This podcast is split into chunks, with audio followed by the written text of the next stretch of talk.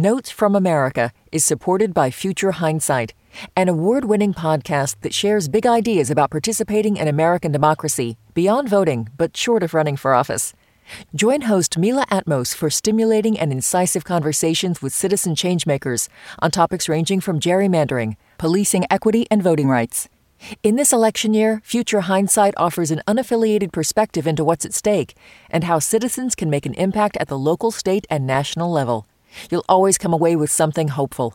Tune in every Thursday to get engaged and stay engaged.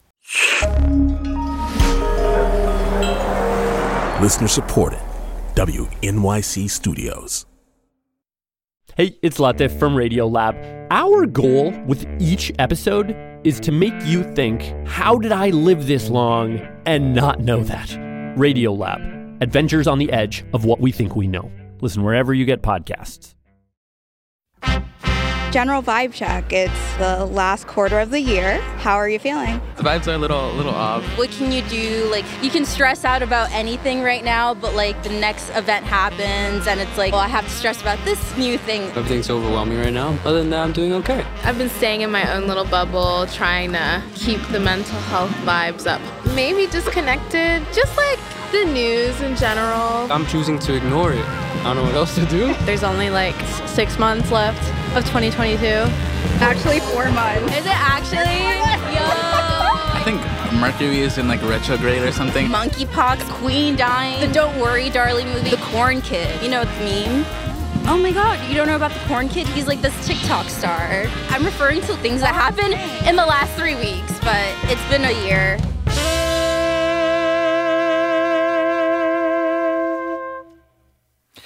It's the United States of Anxiety. I'm Kai Wright. Welcome to the show.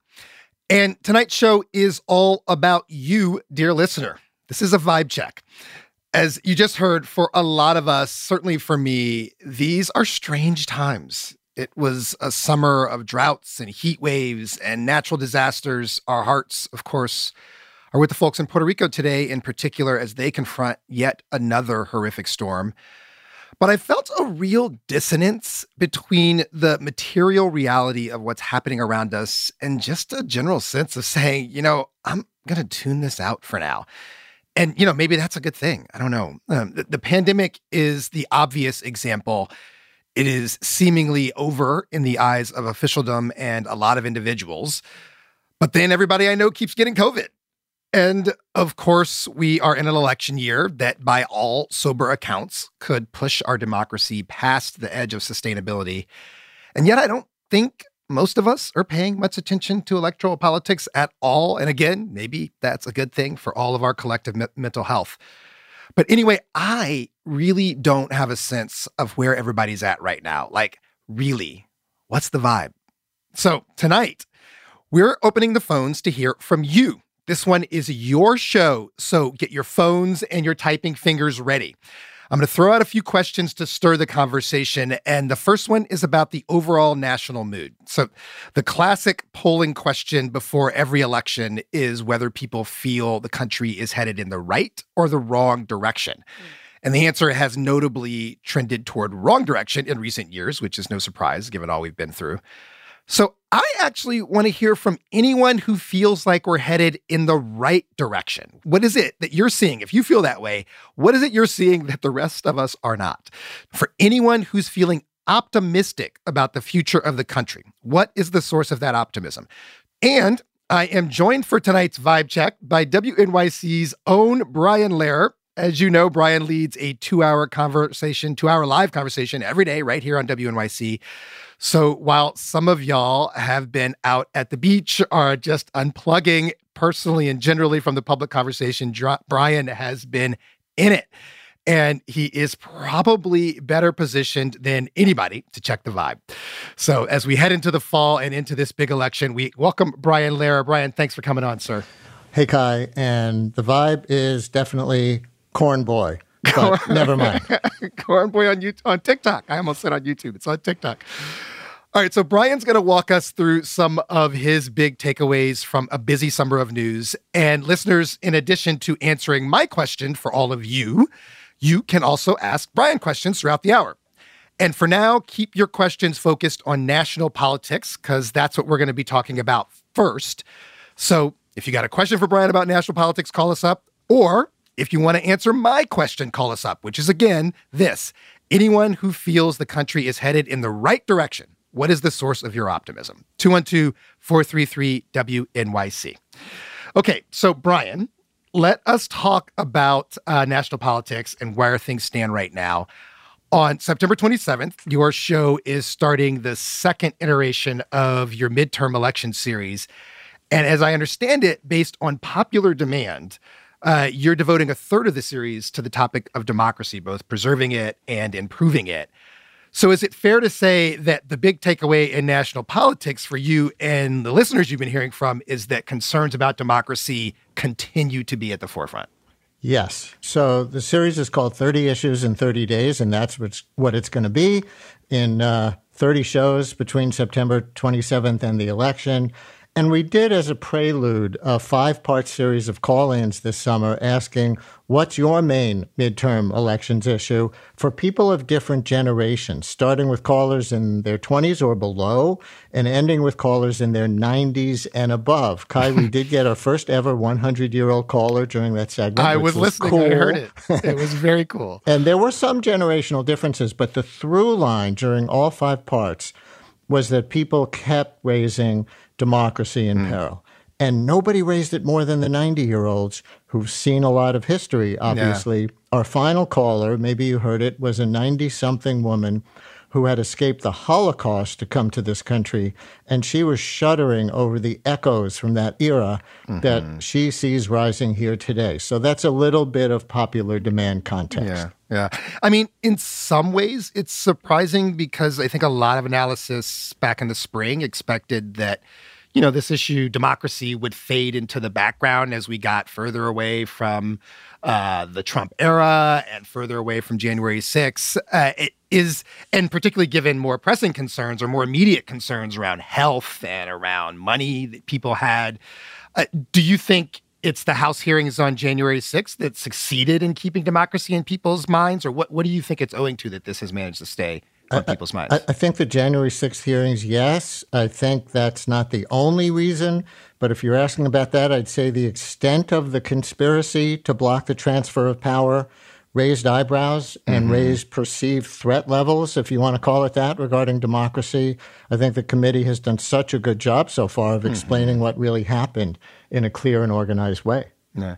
I mean, what kinds of questions do you hear from people then when we're talking about democracy? Is it really only like, hey, we got to stop these MAGA people? How do I do that? Um, or is it more than that? Is there something else in the conversation you're hearing? Uh, much more. Democracy in peril, I'd say, maybe more than anything, from the politics of the stolen election, big lie, leading to all these states right now where they're making it harder for Democratic Party constituents to vote and where they're trying to change the laws so that politicians might be able to cancel election results mm-hmm. that they pretend are invalid. And Republicans in various swing states are running on that. And I think it's also from the modern Civil War proponents, if I can call them that, among some elements of the right, mm. leading many of my callers to fear that the January 6th Capitol riot might be the beginning of an era, right. not just a one off piece of lunacy. Right. That that we're that this is the this we're going to be in this space for a little bit. Uh, well, let's go to a caller, Wilson in Yonkers, who I think wants to answer my question about what he's optimistic about if the if we're headed in the right direction. Wilson, welcome to the show. Thank you. Um, glad to be a part of it. The I have been, from what I've been experiencing and seeing, has things have I think are moving in the right direction. Both uh, during COVID period, I was living uh, with family in far upstate New York, uh, right on the Canadian border, which is a very red area. Um, they don't. I'm not seeing the amount of uh, flag waving and everything I used to see. I think. Mm. I think the the the, uh, the Oh, I think we lost Wilson there for a second. That's okay, but I think I get the sense he's saying that up there in, in what was a red area, he is nonetheless, and what he was concerned about uh, with flag waving and people being uh, the MAGA crowd, I think is what he's really talking about. I, am curious, Kai, maybe for another show, what has radicalized the Adirondacks? The Adirondacks. That's where he was, all the way up there. That's Elise Stefanik country who Right. went from being this relatively moderate New York Republican to being, you know, uh, all in on MAGA. Let's go to Christina in Elizabeth, New Jersey. Christina, welcome to the show. Thank you. So you are optimistic, Christina. What is the source of your optimism? So um, I think that there are discussions that are being had right now that we tend to ignore when everybody has plenty of money to spend or uh, everybody the economy is going well for certain groups of people. I think we start ignoring poverty. We start ignoring homelessness problems. We start ignoring migrant problems. And I think right now we have an opportunity to have a conversation about how bad is healthcare for everybody? How bad is our our situation with migrants? How bad is uh, different aspects of people's lives? And we have an opportunity to do something about it. Even with the pandemic, we have seen the government can step in and start paying for testing for people. The government can step in Right. start paying for certain aspects of healthcare.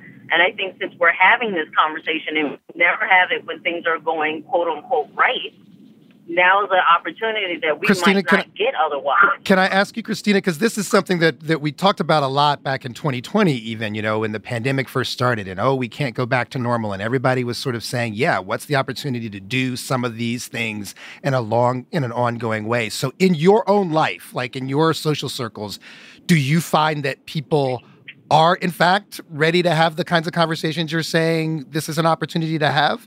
Uh, Are you seeing that? I'm actually seeing more people talking about politics and what's going on in the country than I've ever seen. Mm. I've been into paying attention to politics maybe for the last, let's say, 10 years myself, and then maybe the last three years, I've, I've suddenly seen people wake up and start paying attention in ways I haven't seen before. Got it. Thank you, Christina. I got time to sneak in one more real quick. Uh, let's go to Deanna in Manhattan. Deanna. Tina. And I am absolutely thrilled. Um, I am really doing something that most Americans should be doing. If you don't like the candidate, find a way to vote them out. And what happened was with me was an amazing story. Our previous mayor offered small businesses like myself an opportunity to get a grant because it all went during COVID to the big companies. And my representative promised me he'd send it in for me because I was a victim of identity theft, and he never did it. And he sat on it, and he never returned my calls. For months and months and months, I was waiting for this money that I really needed. And I just kept praying and praying and praying. And then just three weeks prior to the um, primaries, I got a call from the Democratic Party asking me what do I thought about our governor, our mayor, and would I vote for this person or that person? And I didn't even know my representative, the one that hurt me very badly. Deanna, I got to wrap you up. Wait, wait, pri- primary, listen to this. And I ended up calling the woman he was running against, which I didn't know, asked her if I could make 5,000 calls for her to help her get elected. That's the way you're happy about democracy. That's the way you make change. Oh. And God bless America. Thank you very much, Tina. I'm Kai Wright. We're doing a five check tonight with WNYC's own Brian Lehrer. We'll be right back after a break.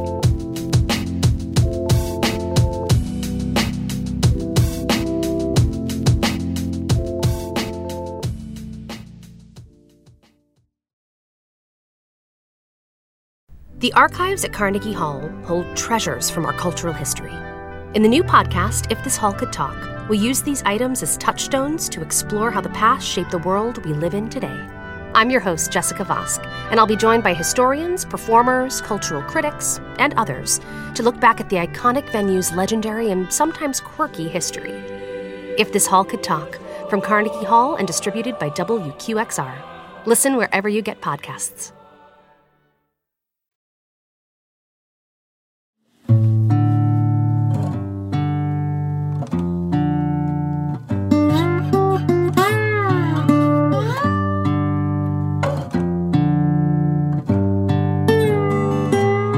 Welcome back. I'm Kai Wright, and I'm joined by WNYC's own Brian Lehrer. It's a vibe check tonight, guys. I'm posing some questions for you to get a sense of where people are at emotionally and mentally as this really strange summer concludes, and as we head into a huge election. We've been talking about national politics, but now I want to pivot a little bit and talk about personal and public safety because that's been a huge aspect of our lives lately. It's come up a lot in the news. And so, our next sort of vibe check question for everybody is going to be on this topic. On a scale of one to 10, how safe and secure do you feel right now? And I mean beyond crime, though that's certainly part of it. But I'm also thinking about stuff like public health or uh, about some of us whose lives are often the subject of people's political debates transgender and queer people, for instance, or immigrants and Muslim Americans. But whoever you are and however you think about safety and security, answer this for me on a scale of one to 10. How secure do you feel right now? Or, of course, if you have questions for Brian Lehrer about anything, it's a what, what, what do we call it? An, Ask You Anything segment. Instead of Ask the Mayor segment, it's an Ask Brian Anything segment. Uh, you can call us up for that as well 212 433 WNYC. Okay, so Brian, safety is another big touchstone in your upcoming series, 30 Issues in 30 Days. And it's just been such a huge part of the conversation in New York this summer. How would you rank us overall? All. As as you've observed this conversation about public safety this summer, where would you put the general anxiety on a scale of one to ten? Oh boy, one to ten is hard, but it's higher than it's been in more than twenty years. Mm. I hmm. would say, uh, not because crime is as high as twenty years ago, but because it's going in the wrong direction for the first time since more than that. So I'd go very high with your scale and give you probably an eight if mm. I have to name a number, but I frame it more as crime and criminal justice, not just crime, because mm-hmm. I think there's a tension in this city and in the country generally, and I think I'm not telling you anything that you don't know, but a tension between what I would call not wanting to go back to the bad old days of one kind or another kind. People don't want to go back to the bad old days of violent crime like the 1970s and 80s in New York City, and they also don't want to go back to the bad old days of mass incarceration like the 90s and early 2000s, and arguably still today. But incarceration has come down over the last 10 years in the city. Um, Bill de Blasio would tell you that reducing the Rikers Island population by thousands is one of his proudest accomplishments. Mm-hmm. Now it's going back up. So, yeah. a central question for society, I think, in New York City and elsewhere is how do we find the right balance, or better yet, whole new way of approaching public safety um, that doesn't make it just a tug of war between those two dystopian battle days, depending on who you are. Yeah, and but I mean, just to get into our collective psyche for a minute, I, you know, you said maybe it's about the change in crime rates, I, but I do wonder, you know, it, crime rates are going up, but they're still historically low. And it's so profound of a concern. I heard one of your shows uh, about New York's job recovery and that um, we're lagging behind the rest of the country, and that this is because of fears of crime that um, suburbanites, people outside of the city, don't want to come in, and that's slowing job growth. I mean, it just feels like it has become this fe- this concern about safety. It feels like it has become just a really dominant issue here, and I think in a lot of cities around the country. I mean, what do you really think is behind it if it's not just the numbers? Well, somewhat it is directional. People feel differently if something is getting better than something if something is getting worse, as opposed to the absolute numbers. But also, crime is such a big media story, right? The tabloids and local TV news play up the most sensational crimes because people are already concerned, but they play them up like they're the new normal for right. most people. And I would say people in the suburbs, since you cited the suburbs, who come into the city let's say those who come in mostly for theater or other cultural events are the most susceptible to seeing things as worse than they are. And maybe commuters to, to work mm-hmm. too, but at least the commuters have daily contact. And, and there is also COVID. We are in a steady state. As you mentioned at the top, you made a reference to it. You know, we have about 15 per, uh, people per day dying from COVID all summer in New York City according to the New York Times COVID tracker, and that compares to less than two murders citywide per day, by the way, if we want to compare COVID mm-hmm. to fatal crime. And th- these things combined keep people jittery, even as people return to pre pandemic activities to an increasing degree, I think. Yeah. I'm talking with WNYC's Brian Lehrer about his big takeaways from our disorientingly busy and high stakes summer of news, I have to say. Uh, and we're taking your calls right now as part of our vibe check tonight. I'm asking you, how safe and secure do you or don't you feel? On a scale of one to 10, how secure do you feel right now? And let's go to Cooper in Brooklyn Heights. Cooper, welcome to the show. Hey, how you doing? I am well. So, so how? What about you? On a scale of one to ten, how do you feel, and what put you at that place? I rated about a two, uh, just because I think long term, the effort to like curb climate change just isn't really happening at the speed it needs to. So, like, as much as like crime rates go up, crime rates go down, or something like that, that's all deck chairs in the Titanic. Mm. Okay, deck chairs on the Titanic. Brian, how often do you hear that? Oh, I hear it a lot. And in that generational call in series that we did, it was interesting to me. And of course, this is a thoroughly unscientific sample, but the callers who most mentioned climate change were the youngest cohort, 20 and below. We had a 15 year old who called in, talked about climate change, um, and the oldest cohort. And I think that that's because the youngest people among us they have their whole lives ahead of them to worry about the, you know, increasing threat of climate change. And maybe the older people, the oldest people, that was the 90 plus cohort, um, takes the longer view. They're not so worried about, you know, this week's grocery bills for raising their kids and that kind of thing. So maybe the youngest and the oldest have the longest term view among us, but we certainly hear climate a lot and enough that uh, we this year instituted a weekly climate story of the week segment to make sure that it stays front and center where I think it needs to be among these things that seem more tangible and of the moment. Mm. Let's hear from Onika in Brooklyn. Welcome to the show. Hi, um, I live in a high crime neighborhood. Um, you know, just last night I heard gunshots. Well, actually, early this morning. But I'm more so afraid of domestic terrorism because that has been met historically in the United States with impunity. Mm-hmm. So low level crimes, well, not low level crimes, it's street crimes, um, interpersonal crimes, those are addressed by law enforcement. But domestic terrorism, law enforcement officers are among those who hold those same ideations. That's right. Of the people who perpetrate those crimes. Thank you for that, Onika. And this is Brian. I think connects to, I, in my mind, to your democracy questions That's from right. from our beginning of our conversation. Right? I mean, does, how much does this come up with folks? It comes up all the time. We saw an example of the ongoing threat of domestic terrorism this past week when, you know, Trump said on a radio show that if he's indicted on any kind of criminal charges, there will be trouble like this country has never seen. Well, what would that mean he's comparing it to since the country has seen plenty of trouble over the years? Like, how about the first Civil War? Or it's seen major riots sparked by a variety of things we all know and more. And Trump waves that statement off as a prediction, not incitement. But it sure can sound like the time he said, Proud Boys, stand back and stand by. Remember that? Rather than denounce them as he was asked to Mhm. do in that televised presidential debate. Uh, and then, of course, the Proud Boys and the Oath Keepers and others felt that they were called to arms by Trump for January 6th.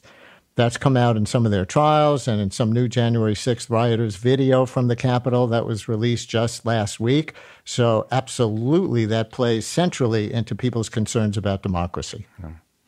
Let's go to Jeremy in Prospect Park, Brooklyn. Jeremy, welcome to the show. Hey, hey, how are you? Thanks for taking my call. Good afternoon, Kai and Brian. Um, subway ridership and the safety uh, around subways is completely out of control, and it really takes away from the quality of living of anybody who lives in New York City who relies on that public transportation and who just wants to get around in the evening. So that is, to me, brings everything what would be a nine or a ten down to maybe a six or a seven. It's got to be an issue. The subways are just a nonsense, and I have guests that people coming from out of town visiting me, and I'm like, don't take the subway. Mm. And it's like that. That's what makes the city so great is the ability to get around through public transportation and go into Manhattan, go anywhere. So that's my that's my take on it. Thank you, Jeremy. This again feels relative to me, Brian. Um, you know, I mean, I know I talked to other New Yorkers, you know, uh, who have been here a long time. I mean, I don't know how long Jeremy's been here, um, who are like, the subways are perfectly fine. Um, Do, first off, are you able to fact check for? I can't do it off the top of my head, like the level of crime on the subway right now. Are you able to do that off the top of your head? Sorry, I don't have it in front of me, but it's you know like a lot of other street crime. It's higher than it was a few years ago, but it's much lower than it was decades ago. And so, to some degree, uh, it very much is a matter of perception. And you know, there's there's no single answer, but by and large, taking the subway is very safe. Yeah. All right. I want to get to one more, I think, in the on this line of question about what makes how how secure you do or don't feel. Uh, let's go to Terry on in Cortlandt Manor. Yes, I am 73 and uh, I am highly alarmed by the rollbacks of uh, so many advances I've seen in my lifetime. Um, the the whole issue of abortion rights, uh, voting suppression, things like that. Not only am I alarmed by uh, the problems with these on their own, but uh, also the fact that we need uh, so very much to be working on climate change and uh, uh, these other uh, these rollbacks are derailing from uh, from what we need to do on climate change.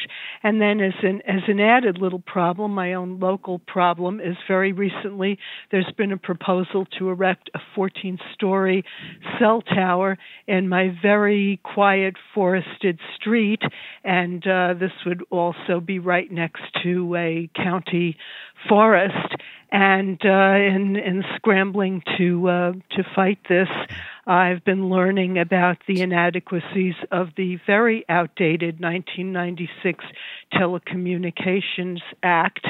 Uh, uh, some of uh, the provisions of which make it impossible to fight the cell tower on health and safety grounds. Terry, can I ask you just because uh, we we're, we're running out of time, but I want to follow up with one of the things you mentioned was uh, the rollback and access to abortion. And I wonder about in your circle. So there's a lot of was a lot of talk when the Supreme Court, of course, started the summer by uh, reversing Roe uh, about the long term impact this would have politically in terms of how much it would galvanize voters and how much it would uh, fuel movements.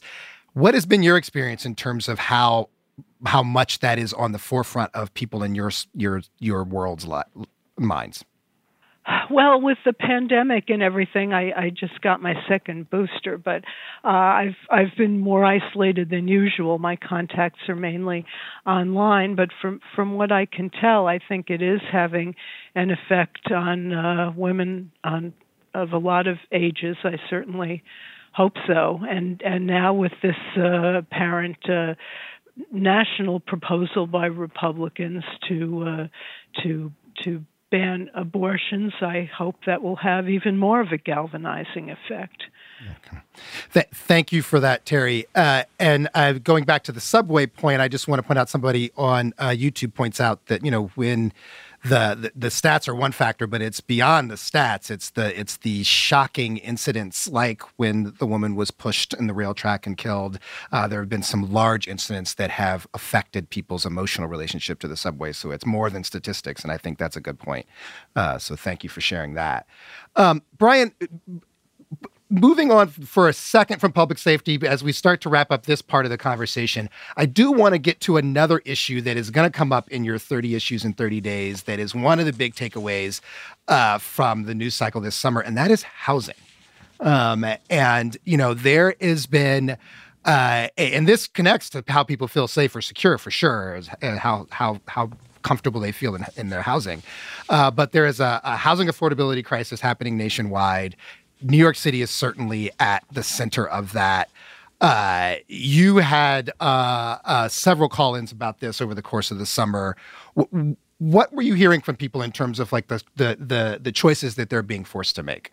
Well, I mean, long term, middle class and working class wages have stagnated on average. That's true for decades now, and affordable housing supply is not kept up or kept down, if you want to look at it that way. With that, market forces in the situation of unequal supply and demand, too much demand for the supply, favors the suppliers, the landlords. So we see the gentrification of neighborhood by neighborhood after neighborhood. Obviously, it's lower income people who get displaced or have to make themselves house poor by paying such a big percentage of their income in rent. We know lower income people are disproportionately people of color too. And so the cycle of white privilege in the economy gets perpetuated by this. And it's really hard. You know, I have to say, um, looking at all the choices that politicians have to make, I mean, there was the mass construction of public housing way back in the 1930s when FDR and the federal government believed in helping to fund it. That's been gone for a long, long time.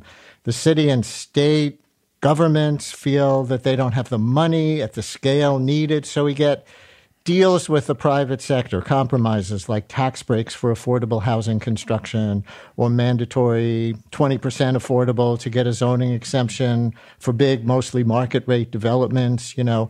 And these are imperfect solutions that aren't up to the task of meeting the actual need. And I don't know that anybody has the real answer for Yeah. New York City. Yeah, but it is it is on the it's certainly on the forefront of everybody I know's mind. The cost of what it takes to to have a place to live. I am talking with WNYC's Brian Lehrer about his big takeaways from a busy and high stakes summer of news and about the midterm elections that are coming this fall. We're going to take a break and then shift gears one more time because I want to talk about good news. I want to know what got you pumped this summer or what's got you excited about the fall. More Brian and more of your calls after a break.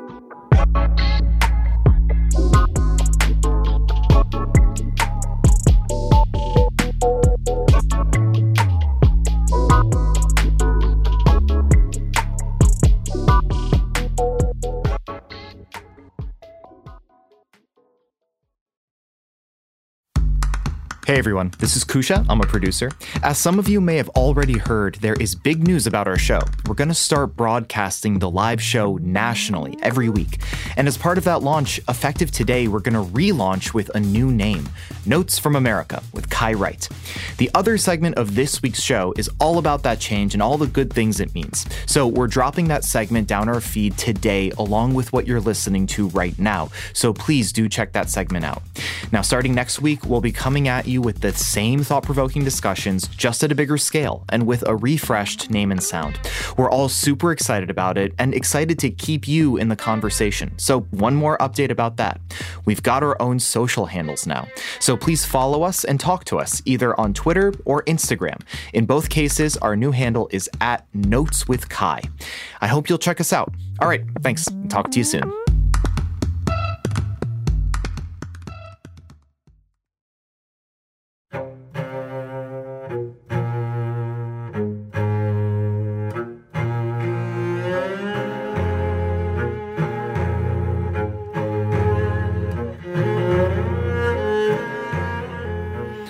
Welcome back. I'm Kai Wright, and I'm joined by WNYC's own Brian Lehrer for a vibe check tonight. I've been posing questions for you to get a sense of where everybody's at emotionally and mentally as this summer concludes and as we head into a huge election.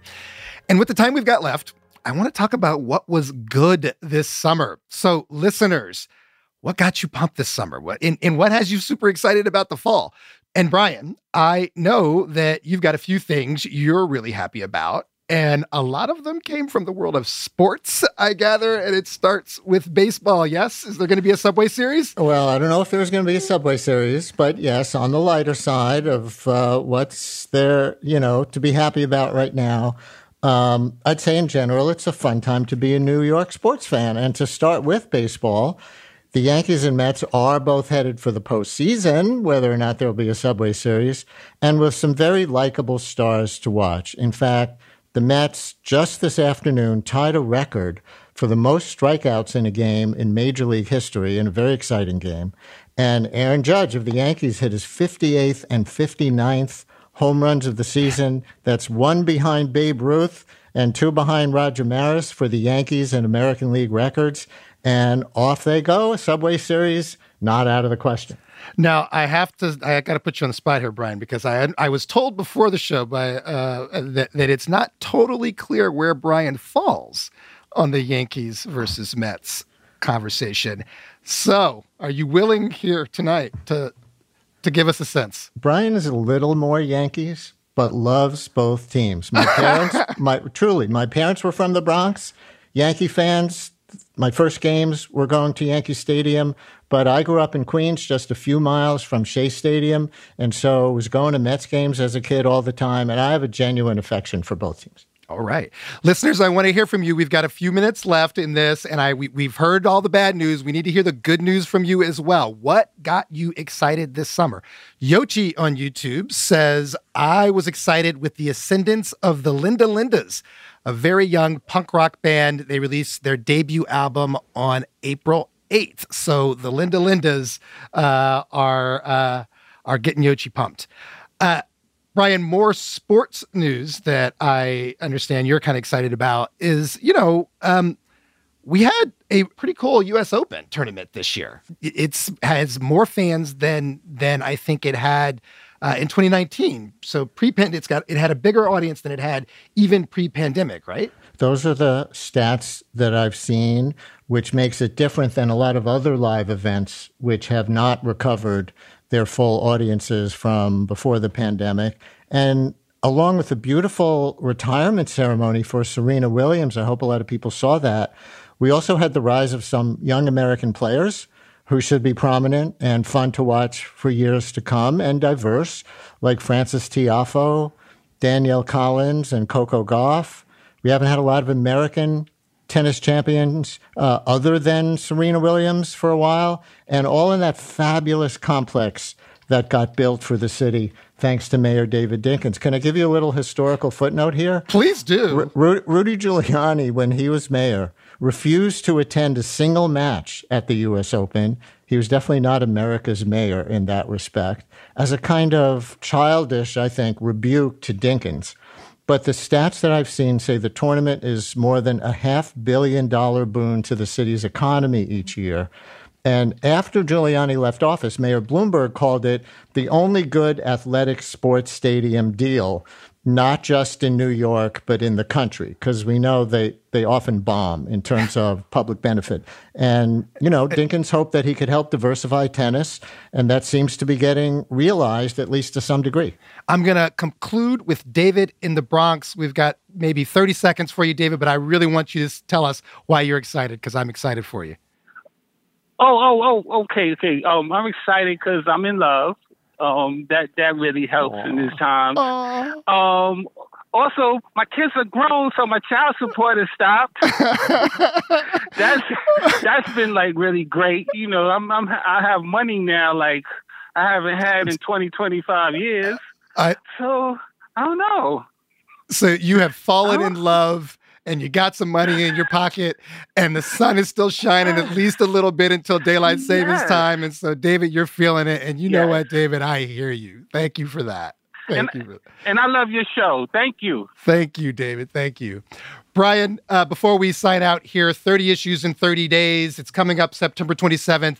Uh, what what else are you going to get to in 30 seconds that uh, we haven't talked about? Um, we're definitely going to get to abortion rights. We're definitely going to get to the culture wars in public education. We're definitely going to get to climate. We just mentioned that briefly. Um, so, those are some things to look forward to every show starting a week from Tuesday until just before the election. Okay. We will leave it there. That is our vibe check for the end of summer of 2022. You can, of course, catch Brian Lehrer every weekday from 10 a.m. to noon on WNYC or wherever you get your podcast. Brian, thanks for this. It was a lot of fun. Always great, Kai. We are a production of WNYC Studios. Milton Ruiz is our live engineer. Our team also includes Karen Froman, Regina de Heer, Rahima Nasa, Kousha Navidar, Jared Paul, and Lindsay Foster Thomas. And welcome aboard to our new intern, Vanessa Handy.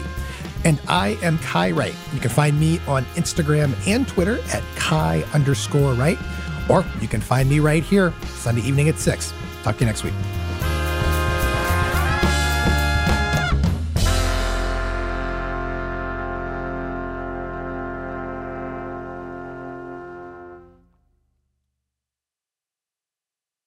Notes from America is supported by Future Hindsight, an award winning podcast that shares big ideas about participating in American democracy beyond voting, but short of running for office.